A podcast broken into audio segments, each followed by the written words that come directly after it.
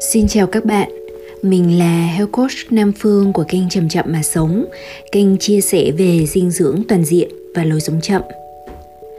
Các bạn ơi, một tuần qua nó có quá khó khăn với các bạn không? Một số bạn thì Phương biết chắc rằng các bạn vẫn đang tìm thấy được rất là nhiều những cái niềm vui, niềm hạnh phúc chung quanh những cái gì mà mình có sẵn phương có thể khẳng định như vậy bởi vì à, khi mà mình tiếp xúc được với một số các anh chị em trong những cái vòng tròn chia sẻ mà mình có tham gia hoặc là mình tổ chức có những cái anh chị em mà ở sài gòn thì khi mà mình hỏi rằng là ở ờ, khi mà đang ở trong cái tâm dịch như vậy thì mọi người có khó khăn gì không? Thì thực tế là rất là nhiều người chia sẻ những cái điều tích cực. Họ đón nhận mọi thứ nó xuân sẻ nó dễ dàng. Uh, không dễ dàng theo cái hướng là nó thảnh thơi nó vui vẻ y như là cái lúc bình thường trước nhưng mà họ nhận thấy rằng là đây là cái cơ hội để cho họ học lại những cái bài học quan trọng nhất ở trong cuộc sống. Thì uh, phương cảm thấy rằng là nó thậm chí là nó rất là cảm động. Bởi vì có những cái bạn chia sẻ như thế này này, bạn ấy bảo rằng là ngày xưa thì mình mình hay hờn trách cha mẹ á. Nhưng mà khi mà ở trong cái thời điểm hiện tại thì mình bắt buộc là mình phải ngồi lại với chính mình thì mình nhận thấy rằng là ngay cả trong cái sự hờn trách đấy là bởi vì là mình mình thương họ quá. Mình không có muốn họ đi vào một cái con đường mà mình biết rằng là chắc chắn nó có những cái khổ đau. À, tuy nhiên là chưa có giúp cha mẹ sửa đổi được cho nên là đôi khi là mình sẽ có cái sự hờn trách. Nhưng mà khi mà mình ngẫm lại á, thì mình thấy là ồ như vậy là chưa đúng rồi mình cần phải quay trở về với chính bản thân mình và chuyển hóa cho mình trước. Thì lúc đấy mình có cái sức mạnh nội tại để mà hỗ trợ cho những cái người xung quanh đang khổ đau đối với mình wow. Thì đôi khi là phương phương chỉ nghe những cái chia sẻ của những bạn trẻ bình thường thôi là phương thấy giống như là được nghe ờ, những cái chia sẻ của những bậc thầy giác ngộ vậy đó. Vậy thì thực tế rằng là phương tin tưởng là ở trong mỗi con người chúng mình á, thì đều có những cái hạt giống của cái sự giác ngộ và khi mà mình lắng nghe thì mình thường xuyên nghe ra được những cái giác ngộ cho dù nó nho nhỏ thôi, những cái aha moment hay là những cái điều mà mình học được ở trong cái cuộc sống ở giai đoạn mà gọi là khó khăn ở thời điểm hiện tại. Phương ờ, hôm nay Phương muốn chia sẻ lại với các bạn một cái chuyên đề mà Phương nghĩ rằng nó sẽ ờ, hữu ích cho rất là nhiều những cái người mà mình đang gặp trong cái tình trạng là gọi là khó khăn uh, về không gian hay là những cái điều kiện ở trong môi trường sống bên ngoài đặc biệt là khi mà mình ở trong cái mùa giãn cách á, thì mình không có được đi ra ngoài trời nhiều nè mình không có được tiếp xúc này à, ờ, và thậm chí là mình bị bó hẹp rất là hẹp ở trong một cái không gian uh, trong căn phòng của mình thôi chẳng hạn. Vậy thì mình có thể làm gì để mà mình giữ cho cái tâm trí của mình nó được tĩnh lặng nó được bình an, hay đơn thuần là chỉ là bớt khó khăn hơn, không quá khiến cho mình phát điên, không quá khiến cho mình bị lao đao và chênh trao những cái điểm tựa mà mình luôn có thể có mà nó không có bị phụ thuộc vào những cái điều kiện và hoàn cảnh bên ngoài là những cái mà mình có thể bám vào, mình neo mình vào ở trong đó thì phương thấy rằng là nó sẽ giúp cho mình không có bị trôi lềnh bềnh ra hẳn ở một cái vùng nào đó mà cuối cùng là mình không biết không biết là mình đang ở đâu mình đang làm gì. Um, thì cái cái điểm nêu thứ nhất á, mà mình muốn chia sẻ đó là cái điểm nêu về một cái cơ bản là thời khóa biểu hàng ngày. À, mình cần một cái điểm nêu là một cái thời khóa biểu cố định và chặt chẽ phản ánh đúng với cái ưu tiên về cái sự phát triển mà bạn mong muốn cho bản thân mình ở trong tương lai à, ví dụ như bạn thử xem lại đi. Cái bước đầu tiên đó là bạn xem lại là mình mình vẽ ra một cái vòng tròn ha. Và cái vòng tròn này được chia ra thành ở cái vành ngoài của vòng tròn. 24 phần bằng, bằng nhau tượng trưng cho 24 giờ mà mình có mỗi ngày.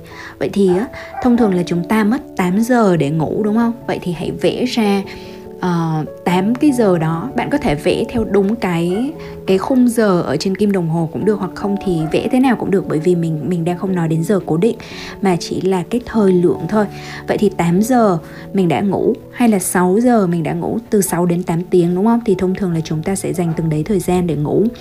Tiếp theo thì mình sẽ có những cái mà nó tương đối cố định, những cái hoạt động cố định như là uh, vệ sinh cá nhân ăn uống nấu ăn rồi là một số người thì mình sẽ mất nhiều thời gian di chuyển. Trước cái thời gian mà mình giãn cách thì mình có thể là có mất đến một hai tiếng đồng hồ chỉ để tham gia giao thông. Rồi là những cái phận sự những cái nghĩa vụ mà nó cố định khác như là đón con đi học cho con ăn uh, chơi với con vân vân chẳng hạn. Rồi sau đó thì có những cái thời gian ví dụ như thời gian làm việc cũng chiếm rất là nhiều thời gian đúng không? À, thông thường chúng ta làm việc thì chúng ta sẽ mất khoảng tầm cũng khoảng 8 tiếng. Hoặc thậm chí đối với một số người mình làm việc rất rất là nhiều thì 10 tiếng 12 tiếng cũng có. Và sau đó nữa ngoài ngủ nè ngoài làm việc và những cái thời gian cố định trong sinh hoạt thì mình thường sẽ có những cái thời gian làm gì nữa? À, ví dụ như sở thích hay là mình giải trí mình xem mạng xã hội rồi là mình coi những cái uh, tin tức hay là mình xem uh, YouTube vân vân á thì để cho cái này nó chính xác thì bạn cũng có thể xem lại cái screen time tức là cái thống kê uh, về cái thời gian ở trên điện thoại. Thì Phương thấy là bây giờ hầu hết những cái thiết bị thông minh á nó sẽ có thống kê cái thời gian mà bạn sử dụng thì nó còn thống kê cho mình được biết được rằng là à, bao nhiêu thời gian là dành cho những cái những cái ứng dụng liên quan đến học tập và phát triển bao nhiêu thời gian thì dành cho mạng xã hội bao nhiêu thời gian để giải trí vân vân đó. Thì cái cái sự thống kê đó thì mình có thể dựa trên đó và mình lắp vào những cái lát cắt thời gian. À, ví dụ như là phương sẽ dành thời gian khoảng tầm một tiếng đồng hồ cho những cái app liên quan đến app thiền để mà dùng chuông chánh niệm chẳng hạn. Vậy thì á mình sẽ không quy tất cả mọi thứ vào trong một cái lát cắt to là thời gian dùng di động. Như vậy thì nó không có phản ánh được cái điều gì hết, mà mình có thể lấy một giờ đấy ra mình lắp vào cái lát cắt là mình dành cho bản thân, cộng thêm cái thời gian học tập và thời gian phát triển chẳng hạn thì nó có thể là cộng gộp vào trong thời gian phát triển. Hoặc cũng có thể để riêng nó ra, ví dụ như thời gian để mà mình rèn luyện và phát triển tâm linh đi chẳng hạn. Nếu như đó là thực hành thiền thì tương tự như vậy, bạn hãy chia ra những cái lát cắt của bản thân mình. Thì phương sẽ đính kèm ở trong cái podcast này cái mẫu vòng tròn đó để mà nếu mà bạn nào thích đao về rồi in rồi mà vẽ ra thì cũng được. Còn không thì mình chỉ cần đơn thuần vẽ một cái vòng tròn giống như một cái vòng kim đồng hồ thôi và mình nhìn nhận thật là rõ xem ở trong một cái ngày của mình thì mình đang dành thời gian như thế nào. Thì rất là nhiều học viên của phương á, khi mà mình làm cái bài tập này á, mình nhìn lại mình thấy giật mình giật mình bởi vì là trời ơi những cái lát cắt mà dành cho giải trí nó quá nhiều hoặc là cái lát cắt mà dành cho ngủ hay là những cái hoạt động mà nó không thực sự chưa thực sự là nó có cái ý thức uh, về phát triển bản thân đi thì nó cũng có thể quá nhiều. Đặc biệt là trong mùa dịch rất là nhiều bạn bị ngủ quá nhiều á thì như vậy nó cũng không ổn. Hoặc là cũng có người thì ngủ quá ít thì khi mà mình nhìn vào mình sẽ thấy cái độ chênh lệch của cái cái thời gian đó. Thì thông thường mình uh, mình hoạt động hàng ngày nó cứ theo một cái vòng lặp theo thói quen thôi. Và rất là nhiều người chúng ta chưa bao giờ thực sự ngồi xuống và xếp ra một cái thời khóa biểu cố định cho bản thân mình theo đúng cái khung mà ưu tiên phát triển bản thân. Mà mình cứ làm theo một cái thói quen hoặc là theo một cái sự uh, kêu gọi rồi là rằng xé giữa những cái phận sự những cái nghĩa vụ khác nhau. Và cuối cùng thì mình thấy là cái lát cắt mà uh, dành cho riêng bản thân mình thôi làm những cái điều mình thích là không hề có. Những cái lát cắt mà dành cho niềm vui cũng không hề có mà chỉ có làm việc ờ, rồi là vì người khác hay là làm một cái gì đấy mà mình nghĩ rằng là mình phải làm và nó ngốn quá nhiều cái năng lượng của mình. Thì sau khi mà mình nhìn ra được một cái tổng thể cái thời khóa biểu uh, tiêu biểu của mình trong một ngày á thì mình tự hỏi mình cái này nè là nếu như mình tiếp tục sống mỗi ngày như thế này thì mình có phát triển được hay không? Mình có tiến đến được với cái tương lai mà mình thực sự mong muốn được hay không? Thì nếu như nó chưa phản ánh đúng cái ưu tiên phát triển của bạn thì bạn cần phải sắp xếp lại thôi.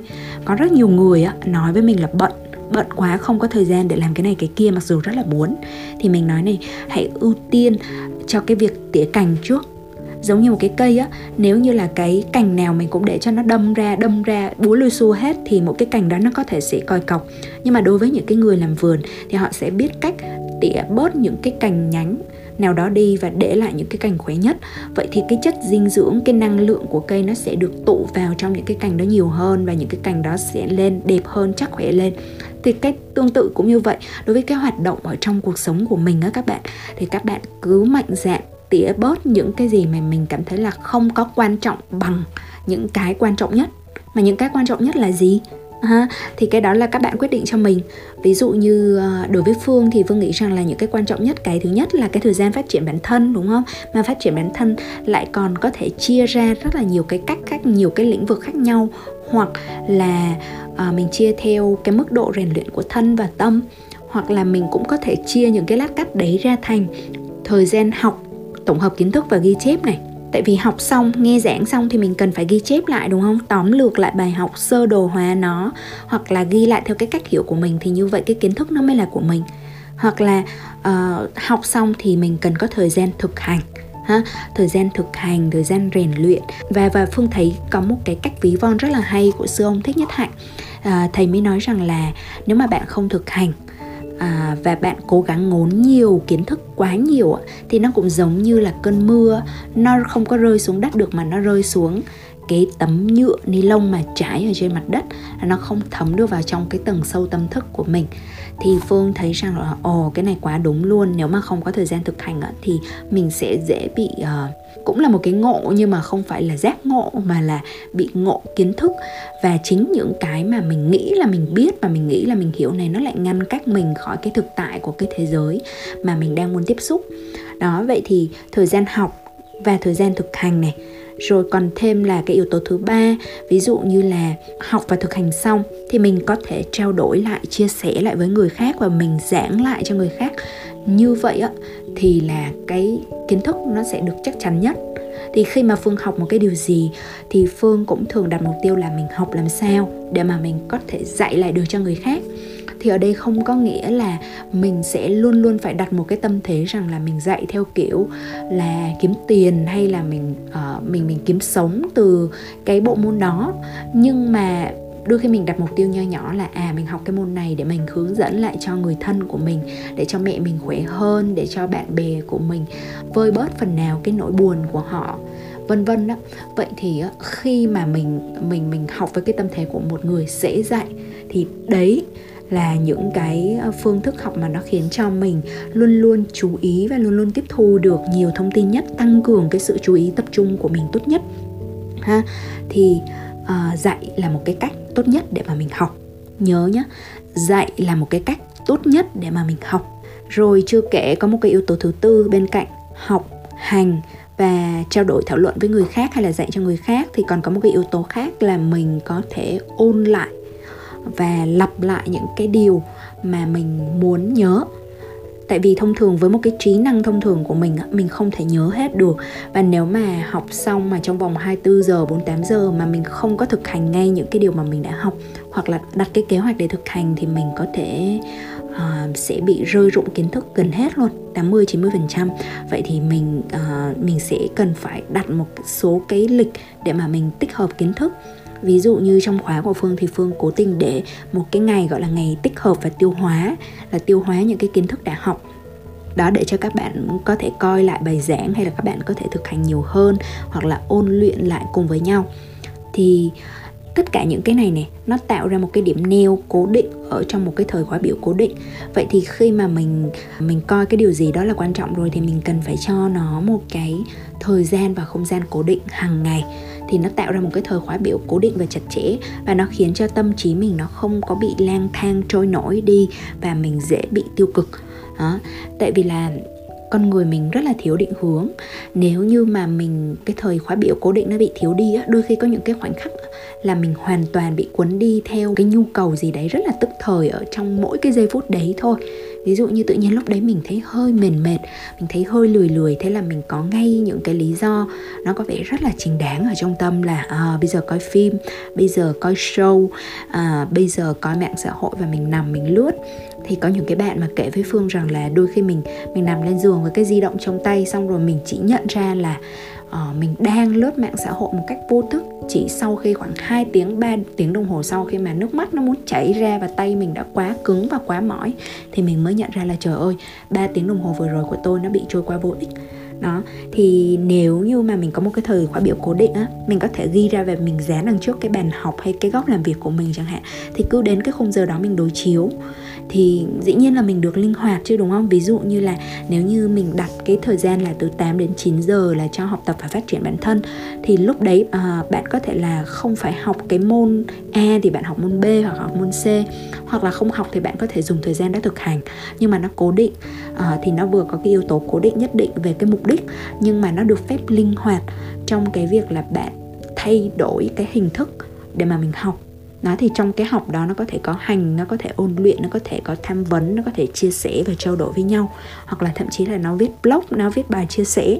Thì đâu có vấn đề gì đâu. Thì như vậy bạn sẽ không bị quá nghẹt thở với những cái nó quá bó buộc. Nhưng đồng thời là bạn cũng có neo cái tâm cái tâm, cái sự chú ý của mình vào một cái thời khóa biểu mà nó tối ưu cho cái sự phát triển bản thân của mình. Thì những cái này phương gọi là gieo hạt vào cái mảnh đất tâm một cách quá ý thức. Ừ, hạt ở đây là là cái mà mình uh, thông thường người ta hay nói là cái từ nghiệp. À, bây giờ nghiệp quật hay là cái gì đấy nó rất là tiêu cực ví dụ phải gánh nghiệp.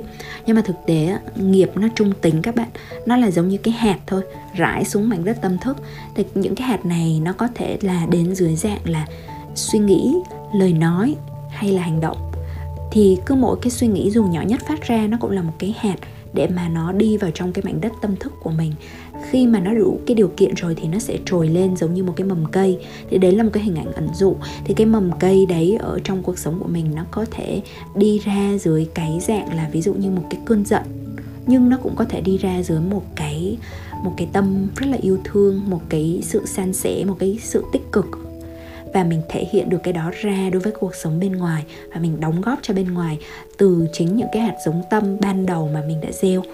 Thì khi mà mình mình quản lý lại cái cuộc sống của mình thì mình phải thay đổi gốc rễ thì mới thay đổi được hoa trái. Thay đổi gốc rễ ở đây chính là quản lý lại những cái hạt giống mà mình gieo mỗi ngày. Vậy thì hãy bắt đầu bắt đầu với những cái điểm neo của mình trong cái thời khóa biểu của mình đã ha rồi. Vậy thì cái điểm neo thứ hai thì là gì? Cái điểm neo thứ hai á là mình phải à, nghĩ xem rằng là nếu đã gọi là điểm neo thì mình phải có một cái gì đấy nó không phụ thuộc vào hoàn cảnh ha?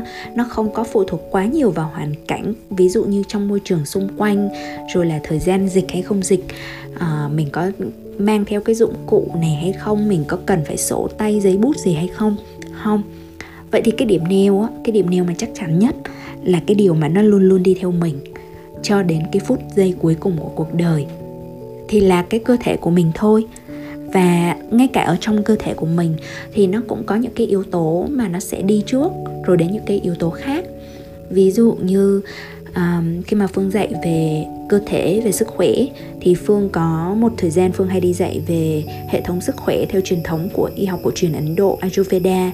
Thì ayurveda mới chỉ ra cho mình là cái cái thân của mình nó được cấu thành bởi năm cái yếu tố tự nhiên. Thì uh, tạm thời chưa nói đến cái yếu tố thứ năm đi mà bốn cái yếu tố mà mình có thể dễ dàng cảm nhận được nếu mà mình chịu ngồi mình lắng xuống một chút là đất nước lửa khí. Thì uh, đất là cái cấu trúc khung xương của mình, cái bắp thịt của mình. Nước là những cái chất lỏng, những cái dịch nhầy bên trong cơ thể của mình, là dòng máu của mình. Lửa là cái nhiệt lượng ở bên trong mình, cái thân nhiệt của mình. Và cuối cùng là khí là cái yếu tố của hơi thở vào ra, những cái lực đẩy để cho mọi thứ nó chuyển động ở bên trong cơ thể. Vậy thì á, cái phần khí này này là cái phần mà cuối cùng nó sẽ rời bỏ cơ thể của mình khi mà mình tiến dần đến với một cái dấu chấm hết của cuộc đời cái yếu tố khí này các bạn cảm nhận thông qua hơi thở được đúng không? Và nó là người bạn đến đi đến cuối cùng với mình luôn. Mình chọn nó làm điểm neo nó sẽ chắc chắn nhất. Thực sự như vậy luôn bởi vì ngay cả nhá khi mà lỡ đâu mình có một cái tai nạn đi mình mất chân mất tay nhưng mà mình vẫn sống đó là nhờ hơi thở vẫn còn với mình. Khi mình ngủ khi mình bị rơi vào một cái trạng thái hôn trầm uh, và cái ý thức của mình đi mất nhưng mà hơi thở nó luôn có ở đó. Nó không cần cái ý thức của mình duy trì thì nó vẫn luôn luôn ở đó. Vậy thì á, khi mà mình còn đang ờ, khỏe mạnh thì mình cảm nhận cái yếu tố khí càng sớm càng tốt để cho nó làm cái cầu nối thân tâm để mà nó xoa dịu cái tâm hồn của mình. Còn khi mà mình bị ốm thì mình càng cần phải sử dụng cái yếu tố khí bởi vì nó mang cái sinh lực vào trong bản thân mình mà và mình có thể sử dụng rất nhiều cái bài tập thở để mà, gọi là, điều khí, điều hòa cái khí huyết là cũng là điều hòa cái trạng thái của cả thân lẫn tâm. Thì ở trong cái cầu nối thân tâm này thì đầu tiên chúng ta tập thở bụng trước đi. Mình thở làm sao để mà khi mà thở vào thì bụng phồng lên và thở ra và bụng xẹp xuống. Và mỗi lần mình nhớ thì mình thở với những cái hơi thở bụng như vậy. Thì cái khoang chứa bụng nó sẽ chứa được gấp 3 lần cái cái khoang chứa của cái lồng ngực của mình. Như vậy thì mình đưa được nhiều khí vào hơn ở trong cơ thể. Thì cái bước đầu tiên là mình thở ờ, đưa khí xuống dưới bụng nhé thì bước thứ hai thì các bạn thử ngồi lắng lắng lại ha. Và mình mời toàn bộ cơ thể mình thở, mời toàn bộ các tế bào cùng thở với mình. Mời như thế nào? Đầu tiên là mình chỉ cần ý thức thôi mình hãy uh, tin tưởng vào cái trí tuệ của cái cơ thể bên trong mình là mình mình không có cần phải dùng ý chí quá nhiều để mà điều khiển để mà ra lệnh rằng là à bây giờ khí nó sẽ phải đưa vào toàn bộ tế bào. Đôi khi mình chỉ cần hình dung thôi. Mình hình dung với mỗi hơi hít vào thì năng lượng trong lành đang đi vào cơ thể mình. Và mỗi hơi thở ra và khi mà mình thoát bụng lại và mình thở ra thì mình cũng hãy cảm nhận và mình hình dung rằng là những cái luồng sinh khí nó đang di chuyển dọc khắp trong cơ thể mình và nuôi dưỡng đến từng cái tế bào của mình. À, bơm đi những cái năng lượng những cái sinh khí tốt nhất cho cơ thể mình. Đó thì đấy là cái bước thứ hai. Bạn có thể sử dụng những cái câu dẫn gọi là uh, tác ý. Tác ý tức là dẫn làm sao cho cái sự chú ý của mình nó đi theo đúng cái cái cái mong muốn và cái hình dung của mình vậy thì cái hơi thở tác ý này chỉ riêng đến cái bước 2 này thôi nó trị liệu bệnh tật rất rất rất là nhiều rồi các bạn. À, bản thân phương này và những cái người thầy của phương những người tu dưỡng thì họ hay sử dụng cái hơi thở tác ý này để mà trị liệu thân tâm. Khi mà mình bị ốm thì thay vì mình nằm mình bẹp ở đó xong rồi mình uh, dĩ nhiên là mình không nói đến những cái dạng ốm mà nó nó thực sự là nó nghiêm trọng và không thể ngồi dậy nổi. Nhưng mà đối với một cái cơn ốm mệt thông thường á thì tốt nhất là mình ngồi dậy và mình thở tác ý ha. Cứ hít vào đọc thầm một câu là ờ, đưa năng lượng trong lành vào cơ thể tôi. Và cứ khi mà mình thở ra thì mình nói rằng là năng lượng trong lành nuôi dưỡng toàn bộ các tế bào trong thân tôi. Hít vào năng lượng vũ trụ trong lành đưa vào cơ thể tôi. Thở ra, năng lượng vũ trụ tuần hoàn khắp cơ thể tôi. Thì tùy vào cái cặp câu nào mà bạn cảm thấy nó nó nó phù hợp, nó gây ra những cái rung động à, tích cực nhất ở trong cơ thể khi mà mình đọc lên thì mình có thể ứng dụng cái điều đó thì riêng cái bước 2 này thôi là nó có khả năng và nó thắp sáng lên toàn bộ cái thân thể mình theo cái nghĩa rằng là mình đưa những cái năng lượng tinh tế vào trong cơ thể và trị liệu bệnh tật rồi. Đó.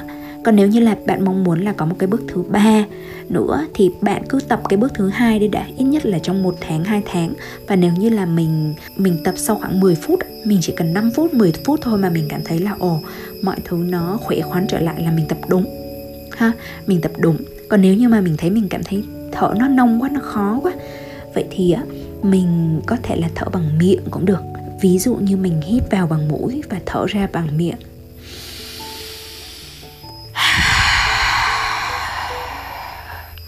Thì cái hà hơi, cái hà hơi hơi ra bằng miệng á, nó giúp cho cái hơi tống ra bên ngoài nó nó rõ hơn, nó nhiều hơn. Nó giúp cho cơ thể mình nó được thải độc thì cứ tập như vậy đi. Và nếu mà mình mình ứng dụng được nó sâu sắc rồi á, thì mình có thể tiến đến những cái bước thứ ba thứ tư thứ năm gì đấy nữa. Thì những cái bước thứ ba thì thông thường nó sẽ là những cái à, bài tập cao hơn và chuyên sâu hơn. Thì chắc là phương sẽ à, hẹn để mà chia sẻ lại trong một cái kỳ khác à, nó chuyên về hơi thở chẳng hạn. Thì vì sao mà mình nên chú ý thở bụng càng nhiều càng tốt nhỉ? Bởi vì á các bạn cứ hình dung như thế này này các bạn có thấy đại dương không? Ở phía trên bề mặt á nó luôn có những cái lớp sóng cuộn lên dao động ờ, đánh vào bờ rồi lại rút xuống. Nó lên xuống lên xuống rất là nhiều và nó tạo ra những cái vùng uh, sao động. Nhưng mà ở phía tầng dưới sâu của đại dương á thì mặt nước nó vô cùng tĩnh lặng. Ở trên động thế nào thì động nhưng mà ở dưới nó vô cùng tĩnh lặng. Thì nó tương đương như vậy à, với cái cơ thể của mình này. Thì cái bộ não và cái uh, cái cái phần ruột của mình cái phần bụng của mình, bộ lòng của mình thì nó hình thành, nó liên kết với nhau trên một cái trục thần kinh, gọi là trục thần kinh não ruột. Và bạn hình dung là não và ruột nó có thể là tương giao với nhau, nó truyền thông với nhau để mà nó cùng nhau điều phối rất là nhiều cái hoạt động sống của cơ thể.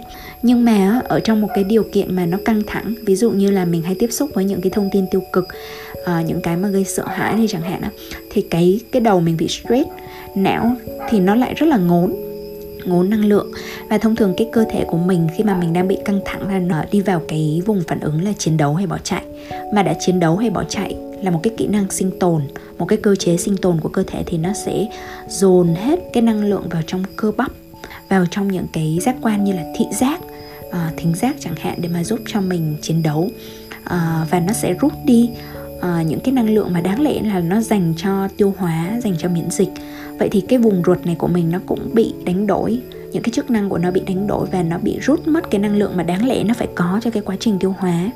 Thì khi mà mình uh, mình tập thở bụng á, là mình đưa được cái lượng khí xuống dưới để mà nuôi dưỡng vùng bụng vùng ruột các cơ quan nội tạng ở bên trong.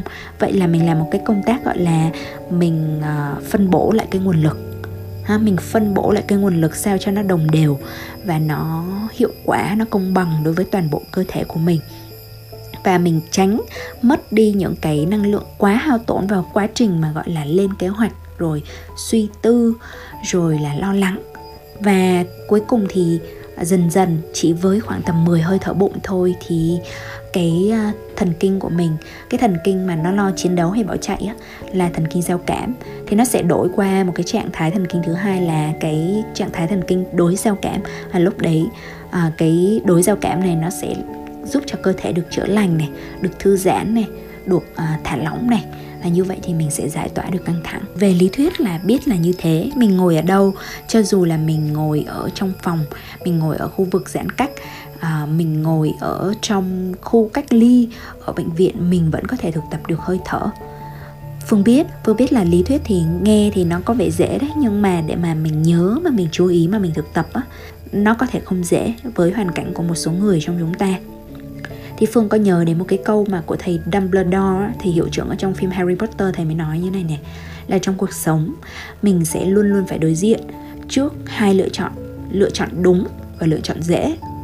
Và thường á lựa chọn đúng nó không dễ đâu. Ví dụ như là uh, mình chọn để ăn uh, fast food thì nó dễ hơn so cái việc là mình phải lăn vào bếp và mình nấu cho mình một cái bữa ăn tử tế. Mình chọn cái cách mà mình học tập và rèn luyện với một cái sự chặt chẽ hàng ngày thì nó không dễ bằng cái việc mà mình lăn ra và mình xem mạng xã hội mình đọc truyện mình xem phim vân vân. Nhưng mình biết cái nào là đúng mà. Thông thường chúng ta biết cái nào là đúng vậy thì à, mình hãy nhớ rằng là à cái này nó không dễ, nhưng mà nó đúng. Vậy thì mình phải cố gắng lên. Mình hãy động viên, mình cố gắng lên. Bởi vì chỉ có khi mà mình làm theo cái mà mình biết là đúng thì mình mới thực sự cứu được mình. Và cái điểm nêu cuối cùng thì phương sẽ nói nhanh thôi. Đó là cái điểm nêu của một cái hoạt động vận động hàng ngày thì ở trong cái thời khóa biểu mà mình cần sắp xếp á, thì mình sẽ luôn cần phải một một cái lát cắt mà nó chỉ dành cho vận động thôi. Mình có thể vận động trong nhà mà rất nhiều cái bộ môn mà có thể vận động trong nhà đúng không các bạn? Với cái sự hướng dẫn vô vàn những cái hướng dẫn ở trên youtube thì mình có thể tập yoga mình có thể nhảy zumba mình có thể học đủ các thể loại môn hết từ khí công cho đến tập gym thì đều có hết bất cứ bộ môn gì. Và rất là nhiều cái bộ môn ở trong cái phiên bản ngoài trời thì mình cũng có thể chuyển vào cái cái phiên bản ở trong nhà nếu như mình thực sự muốn. Thì thông thường á ai cũng biết là vận động là tốt nhưng mà ở trong cái thời điểm này nè thì mình càng cần phải chặt chẽ hơn. Bởi vì sao? À, mình hãy hình dung như này bây giờ tâm trạng của mình có thể dao động rất là nhiều mình rất là lo lắng và chính cái điều này nó khiến cho mình bị tiêu hao năng lượng cái bộ não của mình chỉ chiếm 2% trọng lượng thôi mà nó chiếm đến 20% cái năng lượng mà nó tiêu hao. Vậy thì khi mà não thiếu hụt cái năng lượng đó thì thông thường mình rất là dễ tìm đến những cái chất kích thích hoặc là những cái đồ ăn, đồ uống mà nó cho mình cái năng lượng rỗng, tức là cái năng lượng mà nó đi vào, nó dưới dạng đường tiêu thụ nhanh. Ví dụ như mình uống soda, mình ăn snack, mình ăn đồ ngọt thì khi mà mình ăn vào nó cảm thấy vui sướng và nó những cái hormone nó khiến cho mình hạnh phúc nó tiết ra ngay lập tức. Nhưng mà nó nó có thể là calories rỗng. Rỗng ở đây tức là à nó cho mình cái năng lượng để hoạt động ngay lúc đó thôi. Nhưng mà sau thì não nó lại tiêu hao rất là nhanh. Nó giống như một cái bóng đèn tỏa nhiệt vậy á. Cái bóng đèn thì đáng lẽ là sử dụng để mà uh, tạo sáng là chính. Nhưng mà cái loại bóng đèn mà thuộc dạng bị tiêu hao năng lượng á, thì nó lại bị tỏa nhiệt ra đến 20 30% và cái năng lượng đó chẳng để làm cái gì. Cũng không phải dùng để tỏa sáng mà dùng để tỏa nhiệt. Vậy thì cái não mình cũng tương tự như vậy. Đáng lẽ mình dùng nó cho những cái hoạt động thực sự cần thiết thì mình bị tiêu hao đi bởi vì là mình bị phụ thuộc vào những cái đồ ăn thức uống mà nó chứa quá nhiều calories rỗng. Rỗng ở đây là rỗng về mặt dinh dưỡng nó không thực sự có cái dưỡng chất gì cả. Và dần dần về sau thì khi mà mình mình sử dụng những cái này để mà che lấp những cái cảm giác của mình những cái sự trống vắng của mình thì mình còn bị tê liệt cảm giác nữa cơ. Tức là mình ăn uống giống như là một cái sự lấp đầy cho những cái gì trống rỗng hay là những cái gì sợ hãi bên trong. Vậy thì dần dần mình có một cái cơ chế là mình bị tê liệt cái cảm giác. Hoặc là mình đang đè nén cái cảm giác đó xuống mà không có nhìn vào được. Thì khi mà như vậy nó rất là nguy hiểm bởi vì sẽ đến lúc mà mình bùng phát cái uh, những cái nhu cầu mà mình chưa được nhìn thật sâu tì từ ở trong cái chiều sâu tâm thức đấy nó nảy lên phía bình diện của ý thức bề mặt. Và cuối cùng là nó có thể phát ra thành một cái lời giận dữ. Bởi vì lúc đấy mình mình bị mất kiểm soát năng lượng mà mình bị mất kiểm soát cảm xúc mà. Còn khi mà mình vận động thì nó giải tỏa những cái căng thẳng từ rất sâu cả ở bên trong thân và bên trong tâm của mình nữa. Khi mà mình mình mình vận động ở đây á, thì dĩ nhiên để cho mà nó duy trì được đều đặn và thành công thì mình cần chọn những cái môn vận động nó thực sự gây hứng thú với mình. Chứ mình để đừng chỉ vận động chỉ vì là mình nghĩ là mình phải làm cái điều đấy. Ví dụ, đồng ý là ngay cả yoga rất là tốt nha, nhưng mà phương biết là có một số cái bạn, một số tính cách của mình thì mình mình không có phù hợp đối với yoga. Vậy thì bây giờ mình hãy chọn cho mình một cái môn vận động ở trong nhà, ở bất cứ cái hoàn cảnh nào mà mình cũng làm được. Và miễn sao là mình thấy vui, mình thấy hạnh phúc ngay cả khi mà mình bật youtube lên xong rồi mình bật một cái bài hát lên và nó rất là vui vẻ nó rất là tràn đầy năng lượng và mình nhảy theo và mình nhảy tứ tung mà không nhảy freestyle luôn đó các bạn. À, thì thì cũng được chứ sao? Ngày xưa phương cũng đã từng làm thế và nó khiến cho mình lấy lại tâm trạng cực kỳ nhanh à, nó có thể là một cái giải pháp tức thời thôi nhưng mà nó còn tốt hơn rất rất là nhiều so với cái việc là mình tìm cách giải trí bằng cách thụ động khác. À, nó là cái cách dễ nhất để mà tắt bớt cái não bộ cái cái năng lượng gọi là uh, năng lượng não bộ tiêu hao một cách không cần thiết bằng những cái phân tích quá đà những cái sợ hãi. Khi mà mình kết thúc cái thời gian vận động đó rồi thì mình có thể ngồi nghỉ ngồi nghỉ thì lúc đấy cái tim đập, mình đập nhanh hơn này cái cảm giác trong thân có thể nóng bừng hơn này hoặc là rất nhiều cảm giác như là râm ran, đau mỏi một tí xíu, thì lúc đấy mình cảm nhận cái cơ thể mình cực kỳ rõ. Thì khi mà mình mình cảm nhận cơ thể cực kỳ rõ thì mình có thể tận dụng cái thời gian này để mà mình thực hành thiền. Đấy là bí kíp đàng hoàng đấy nha.